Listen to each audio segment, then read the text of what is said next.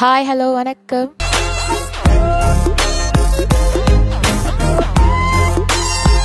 S this is அழகின் குரல் show உங்கள் வெங்கட்லட்சுமியின் குரல் கேட்டுட்டு இருக்கீங்க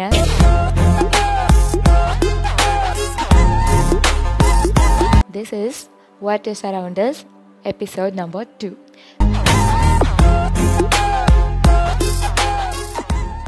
corona virus impact on Indian economy பற்றி பேசிகிட்டு இருந்தோம். ஸோ அதோட கண்டினியூஷன் ரெக்கவரி பேக்கேஜ் எப்படி அலாட் பண்ண போகிறாங்க அப்படிங்கிறதான் பேச போகிறோம் த்ரீ ஸ்டெப் பிளான் அப்படின்னு சொல்லிட்டு ஒரு வேர்ட் மென்ஷன் பண்ணியிருந்தேன்.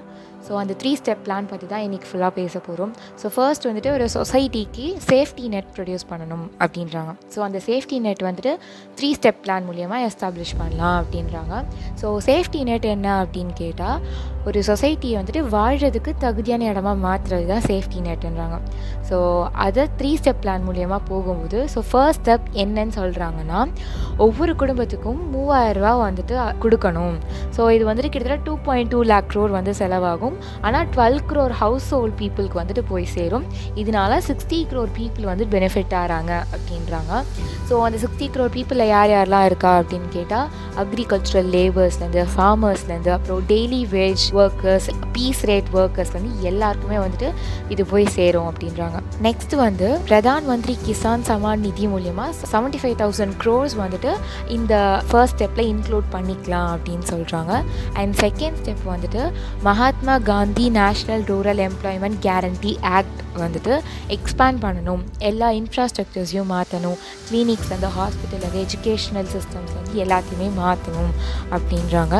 ஸோ நெக்ஸ்ட் என்னன்னு கேட்டிங்கன்னா இந்த எப்படி எக்ஸ்பேண்ட் பண்ணுவாங்க அப்படின்னா Mahatma Gandhi national rural employment guarantee act அப்புறம் பிரதான் மந்திரி கிராம் சதாக் யோஜனா அப்புறம் ரோட்ஸ் அண்ட் பிரிட்ஜஸ் இந்த மூணு ப்ரோக்ராமுக்கும் கிட்டத்தட்ட one point five lakh crore வந்துட்டு அலாட் பண்ணுறாங்க ஸோ இதை அப்படியே டெவலப் ஆக்கி த்ரீ லேக் க்ரோஸாக மாற்றணும் அப்படின்றாங்க.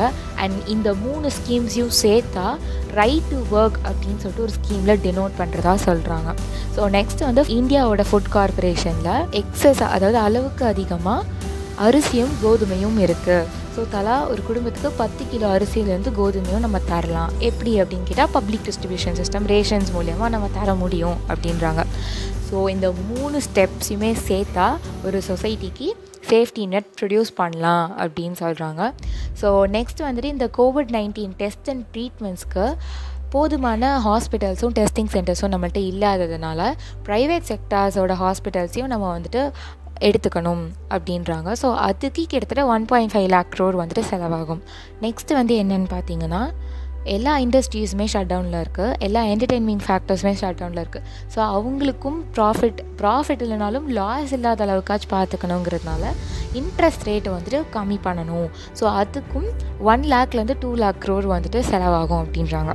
ஸோ இது எல்லாத்தையும் சேர்த்தா கிட்டத்தட்ட five lakh crore to six lakh crore வந்துட்டு செலவாகும். அப்படின்றாங்க. ஸோ இதுதான் ரெக்கவரி பேக்கேஜ் ஸோ இதை தான் நம்ம கவர்மெண்ட் வந்துட்டு ப்ரொசீட் பண்ணணும் அப்படின்னு சொல்லிட்டு பிளான் பண்ணி வச்சுருக்காங்க. But finance minister Nirmala Sitharaman வந்து one point seven lakh crore வந்துட்டு பட்ஜெட்க்கு அலோகேட் பண்ணியிருக்காங்க. ஸோ இது போதுமானது இல்லை அப்படிங்கிறது பிளான் பண்ணதுலேருந்து எக்ஸிக்யூட் பண்ணதுலேருந்தே நமக்கே தெரியுது. ஸோ இது இன்னும் வளரணும் செகண்ட் பிளான் வரும்னு சொல்லிட்டு நம்புகிறோம் and S Venkatlakshmi tata bye bye சொல்லிக்கிறேன். State Yoon to my podcast I can tata bye